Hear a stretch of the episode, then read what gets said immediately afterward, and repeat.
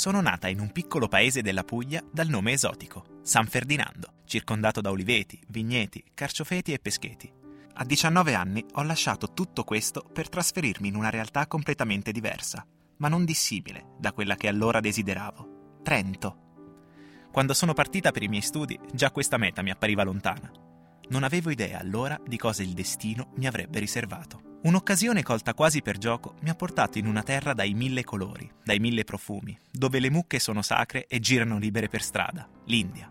Ero straniera, venivo da lontano e questo bastava ad attirare su di me le attenzioni e le curiosità di quel popolo, curioso della mia cultura e del mio vissuto. Ho dovuto però riconsiderare la mia identità di donna e molte sfide erano lì ad attendermi. Anche questa volta pensavo di essermi allontanata tanto da casa, ma di nuovo mi sbagliavo di grosso.